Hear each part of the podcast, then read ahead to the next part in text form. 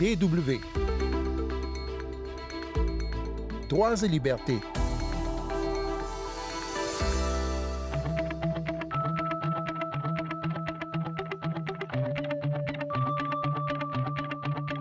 Vous connaissez sans doute la chaîne de télévision Russia Today, elle est financée par l'État russe et elle a pour mission de présenter le point de vue russe au public occidental notamment. La chaîne est régulièrement accusée de diffuser de la désinformation, par exemple au sujet de la crise actuelle en Ukraine. C'est pourquoi l'Union européenne a annoncé il y a un peu plus d'un mois déjà l'interdiction de cette chaîne sur le territoire européen. Mais nous allons voir qu'en Amérique latine, la chaîne RT connaît un grand succès avec son programme en espagnol. Et en seconde partie de cette émission, nous reviendrons sur la recrudescence inquiétante des enfants soldats dans plusieurs pays du Sahel. Sandrine Blanchard au micro. Bonjour tout le monde. Lamentablemente, las máquinas del tiempo no existen.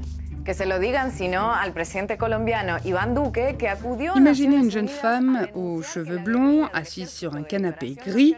Elle fait la morale au président colombien Iván Duque. Elle dénonce les violences policières de l'année dernière lors des protestations contre son gouvernement conservateur et de droite. Le ton de la présentatrice est teinté d'ironie. Et c'est ce style qui a rendu Ina Afinogenova célèbre, non seulement en Colombie, mais aussi dans le reste de l'Amérique latine. Ina Afinogenova est née dans le Caucase du Nord, mais elle parle un espagnol sans accent. Elle est devenue un peu l'influenceuse branchée de la Russie en Amérique latine. Sa chaîne YouTube fait partie d'Actualidad RT, la chaîne de télévision russe pour le monde hispanophone.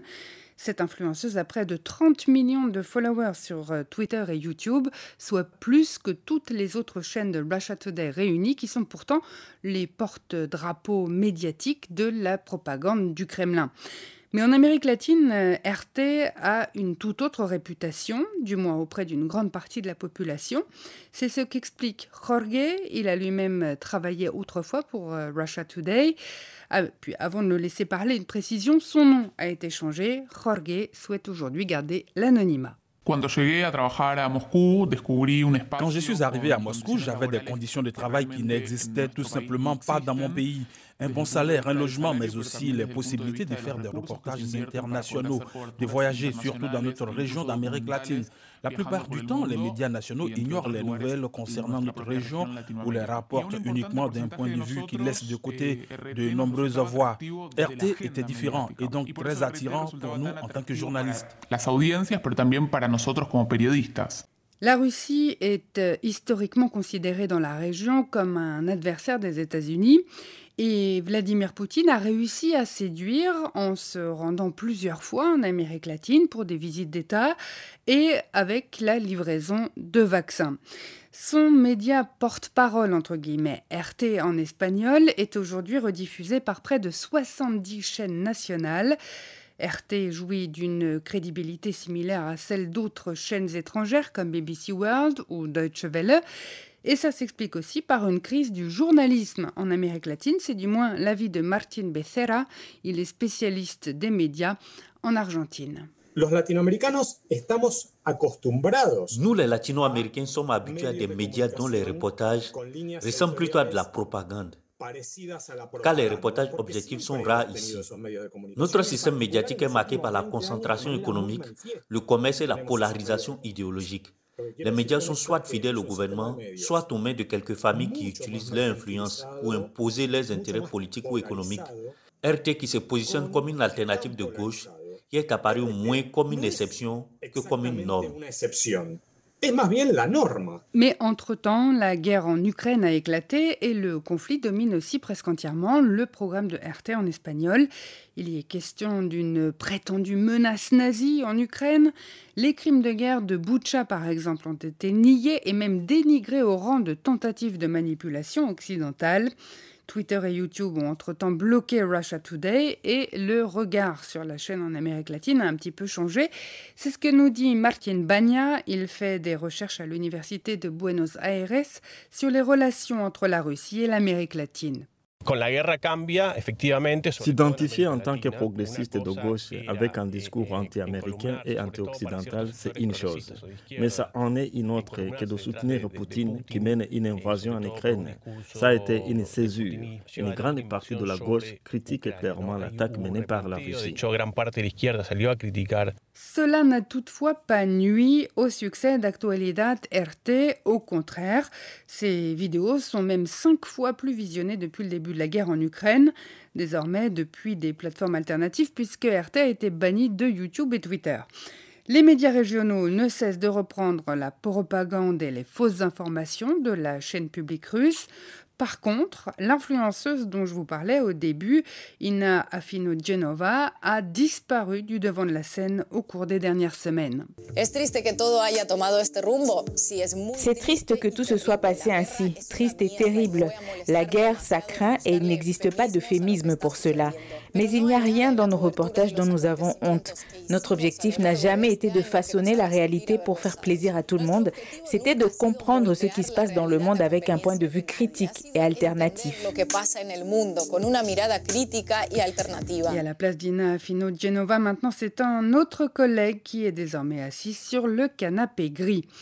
Les contenus de RT et Sputnik, je vous le disais, euh, sont désormais interdits en Europe. La Russie a, par mesure de rétorsion, décrété l'interdiction sur son territoire de la diffusion de la Deutsche Welle télé en russe notamment.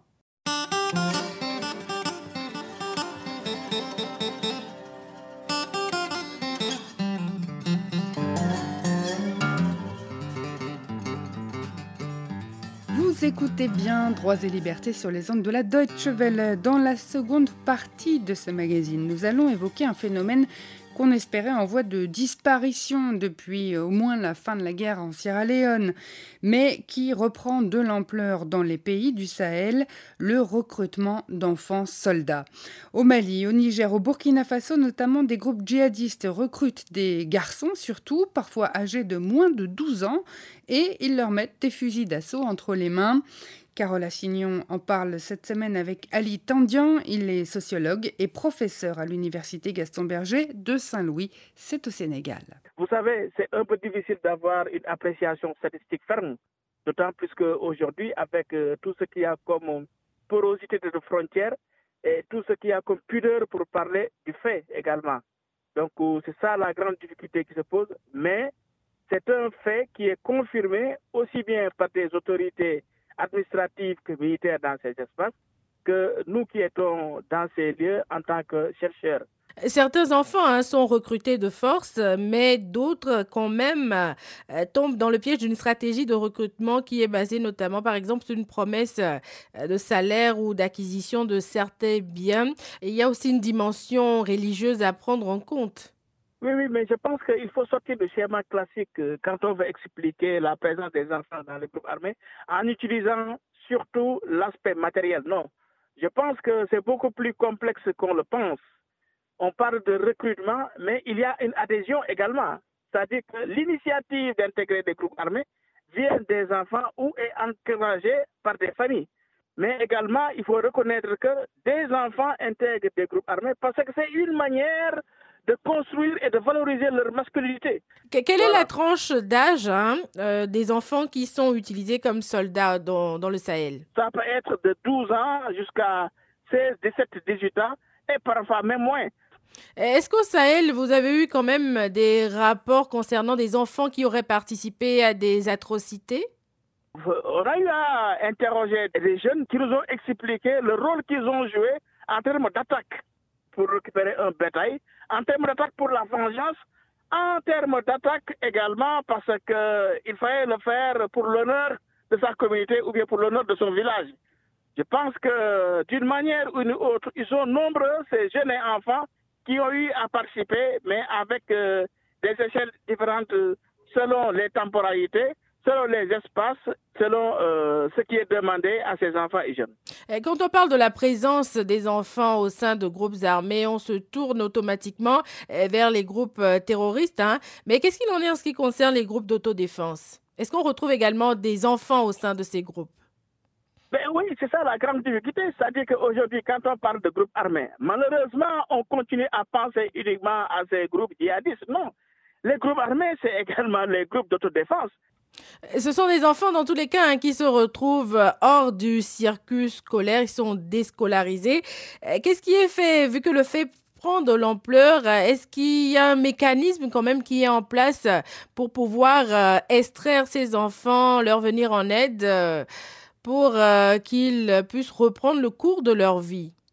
L'école marche de moins en moins dans ces espaces parce que ces institutions de socialisation sont attaquées et les acteurs qui dispensent des cours sont humiliés en permanence. Et de moins en moins, les parents, ils ont confiance à une possible paix dans ces écoles.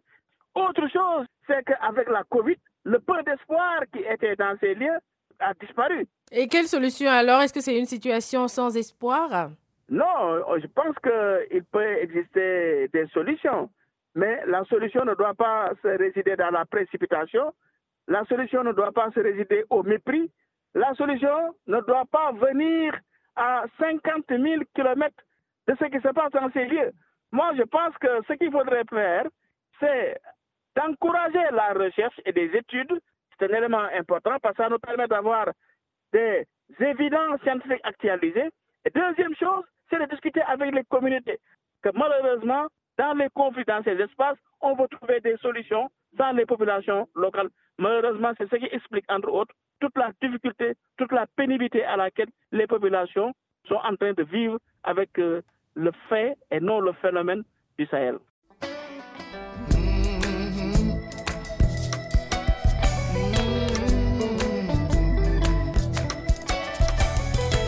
Nous voici arrivés à la fin de ce magazine. Merci à Anna Herberg pour les sons d'Amérique latine, mais aussi à Carole Assignon et Ali Tandian, professeurs à l'université Gaston Berger de Saint-Louis au Sénégal.